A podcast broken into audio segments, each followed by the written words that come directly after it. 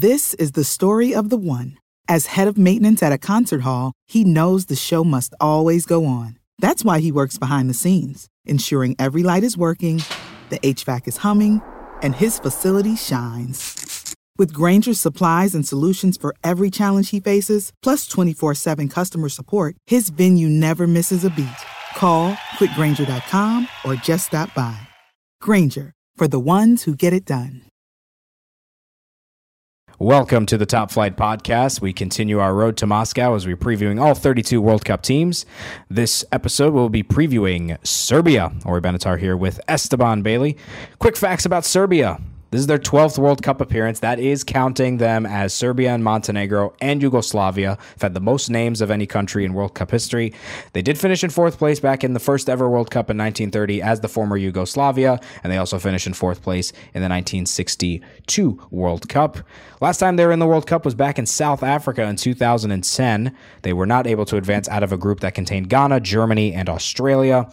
How they qualified, they finished first in Group D in UEFA in a very tough group containing Ireland, Wales, and Austria. Pretty impressive first place finish for Serbia, who had six wins, 21 points on 20 goals, and 10 against. They're nicknamed the Eagles. They've already played 43 World Cup games.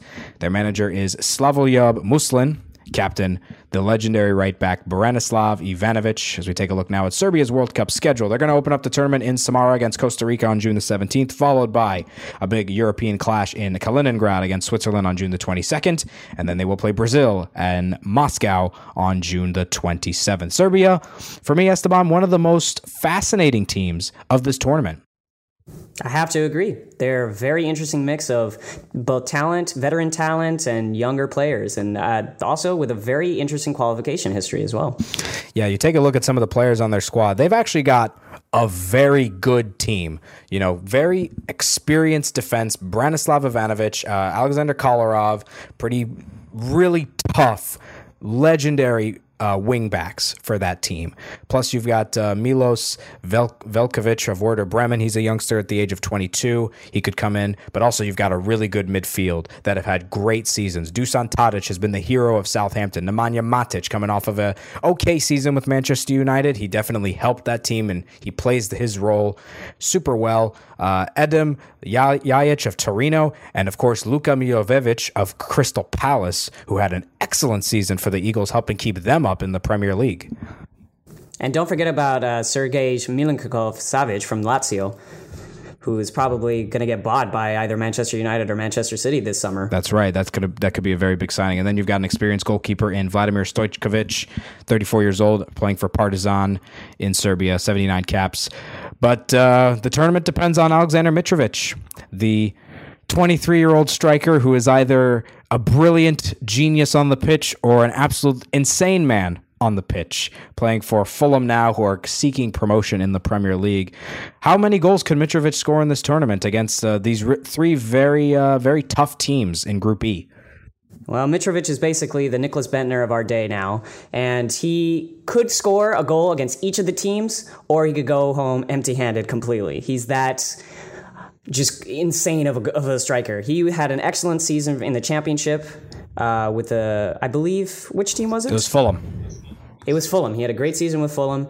Uh, he's been a very interesting striker because for Newcastle, he was mostly uh, inconsequential, although he had some really incredible goals from highlight reel goals. But that's why he got uh, sent on loan to the championship. However, in qualification, he has been their main man. He's been the guy that has scored the goals to get him to first place in a very tough group with Wales and Ireland. And I mean, it's this Serbian team really depends on whether or not he's able to score goals. And that was a problem in 2010. They just weren't able to score enough goals to get out of that group. And we all know that Serbia has a lot of talent in the midfield. We know they have a lot of talent defensively. We know that they can shut you down, not let you score but can they score themselves? Can they be clinical? Can they take control of the game?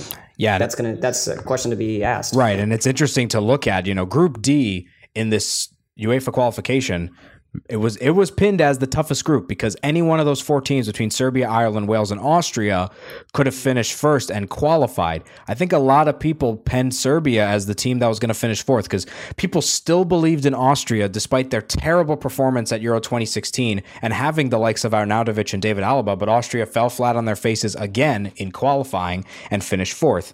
Wales, of course, came in as a big favorite after getting to the semifinals of Euro. You have Gareth Bale and Aaron Ramsey, and this Wales team is in their golden generation.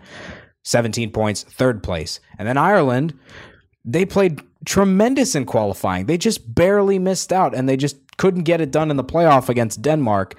And somehow this Serbia team scored the most goals in this qualifying group by a, a very significant margin 20 goals for Serbia. Second was Austria with 14 but they've only conceded 10 but somehow ireland and wales only conceded 6 but that's the deal with this serbia team they either win 1 nothing or draw nil nil or they can lose maybe 2 3 nothing. I think to brazil it's possible but for me that brazil serbia game is going to be fascinating because you've got these serbian defenders like ivanovic and kolarov who stand well above six feet and then you have the likes of gabriel jesus and neymar and willian running at them and coutinho all guys who are under six feet yeah, but what Brazil has that Serbia does not have is speed, speed and agility. Serbia cannot out technical any team in this tournament. Not even maybe not even the likes of Saudi Arabia or Panama. Serbia does not have a lot of technical ability except for a few of their midfielders and of course Dusan Tadic, but they out grit you, they out muscle you, they make sure that you feel the physicality that they're bringing. They're one of the most physical teams in this tournament, and like you said,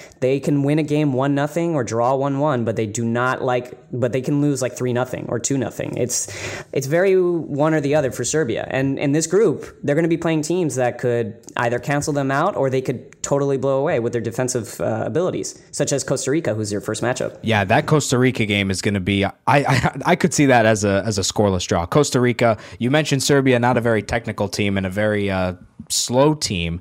Costa Rica, they just play with they play with a game plan. They they don't try they don't have the talent to just outperform you. Serbia has more talent than Costa Rica, but Costa Rica always comes in with just the best game plans. That's why they did so well in Brazil. So that Serbia Costa Rica game, Costa Rica could be able to get a big victory just purely with game plan. And then Serbia and Switzerland, that's going to be a really hard fought game. There's going to be a lot of hard tackles in that game. We could see a lot of cards. That might be the game where people say, "Oh, Mitrovic will get a red." Oh, absolutely. I mean, Serbia, you can expect Mitrovic to get a red in any game, but with Serbia, you know that they're going to be a little more physical. We're not sure how the referees are going to be. We don't know how VAR is going to impact Serbia. And I mean, look, with Serbia, we have seen in the past that they tend to have a little more backhanded tactics, if if I may say. Like Serbia does foul when the refs aren't looking. They are very physical. They do like to make sure that players are uncomfortable within their box or within their own half. Serbia, they could really cause problems for Switzerland specifically. With Costa Rica, I expect Costa Rica and Serbia almost to cancel themselves out. Probably one goal at the dying moments, and then that's going to be it. And of course, Serbia needs to win that Costa Rica game if they're going to have any realistic chance of getting into second place. Same with Costa Rica. But with Switzerland, well, we haven't just, you know, Switzerland is a good team. They're very technically, you know, gifted. They have a lot of interesting players.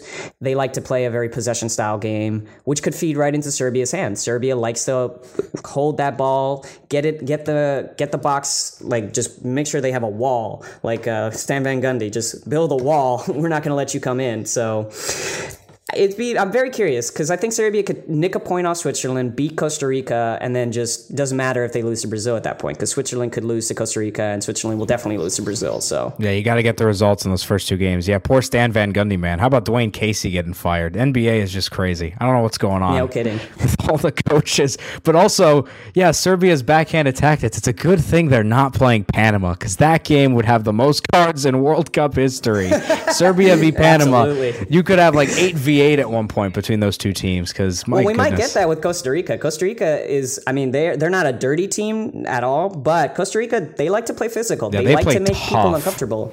Yeah, they are they are not going to be pushed around by anyone, not including Serbia. Which I mean, you think I think that Serbia, Costa Rica, it might be a battle of Nuremberg type situation where we might get like six, seven cards, maybe a red card. Who knows? Plus, it's the first game. People are going to be trying to get an advantage of any sort because they're still kind of rusty and all this kind of stuff. So, I'm very curious. I think that's going to be not the game of the tournament, but it's certainly Serbia's most. They have to circle that game. That is their game to win. Mm-hmm.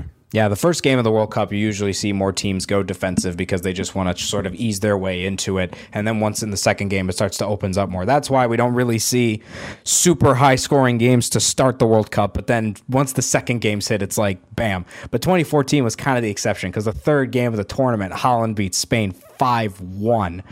And it was the highest scoring World Cup ever. Uh, Serbia is going to be playing two friendlies before their opening match against Costa Rica. They're going to be in Austria for both of them. Taking on Chile on June the 4th. For me, Chile, out of the four teams between Chile, Italy, Holland, and the U.S. that didn't qualify, Chile for me is the most surprising. Would you agree with that?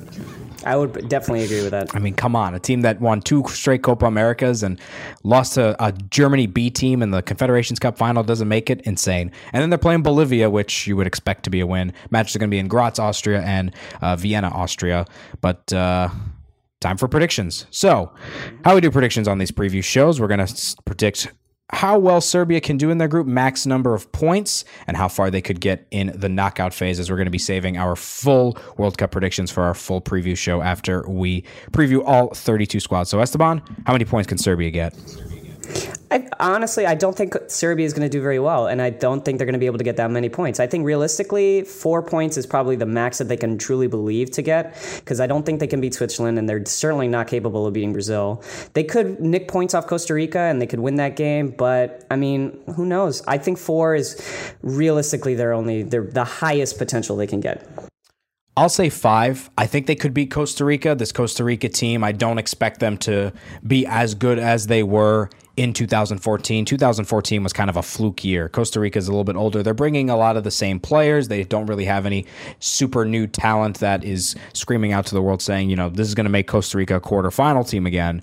So I think Serbia could be Costa Rica. I don't see them, I don't think they beat Brazil. There's not even a chance they beat Brazil.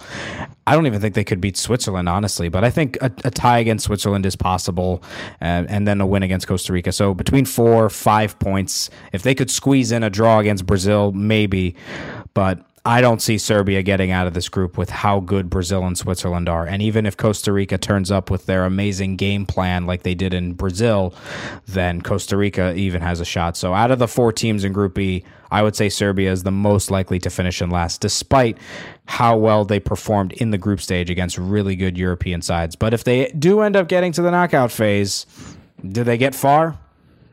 No, they that's a first round, uh, first knockout round exit. They'll likely play one of either Germany or Brazil or Mexico, and both opponents would likely beat Serbia. So I think it's done after the 16 if they get second. Yeah, I got to remember Serbia beat Germany in 2010, second game, but it would be Germany's fourth yeah. game because Germany has the second game syndrome. They never win the second game of a major tournament. They rarely do, especially at the World Cup. But once you get to that fourth game, Germany could just steamroll Serbia. But to be fair, Algeria gave Germany a game in uh, in Brazil in 2014. That's true, but Algeria was a little more technically gifted, and they were able to hurt the the the fullbacks of Germany a little more than Serbia is probably able to. Is it capable of doing? Is it likely that Serbia will be the most underperforming European team? It's possible. They're certainly one of the worst European teams in this tournament.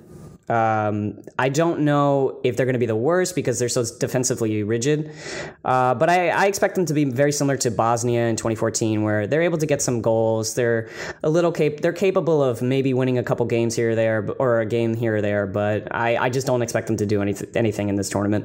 I don't expect them to do much either, but it would be nice to see them be competitive, especially in that Brazil game. It's a game against talls versus smalls, as the men in Blazers would say. no kidding. That's our Serbia preview. Serbia opens up against Costa Rica on June the 17th. As this, the road to Moscow continues here on the Top Flight Podcast. Continue to listen to all of our World Cup previews.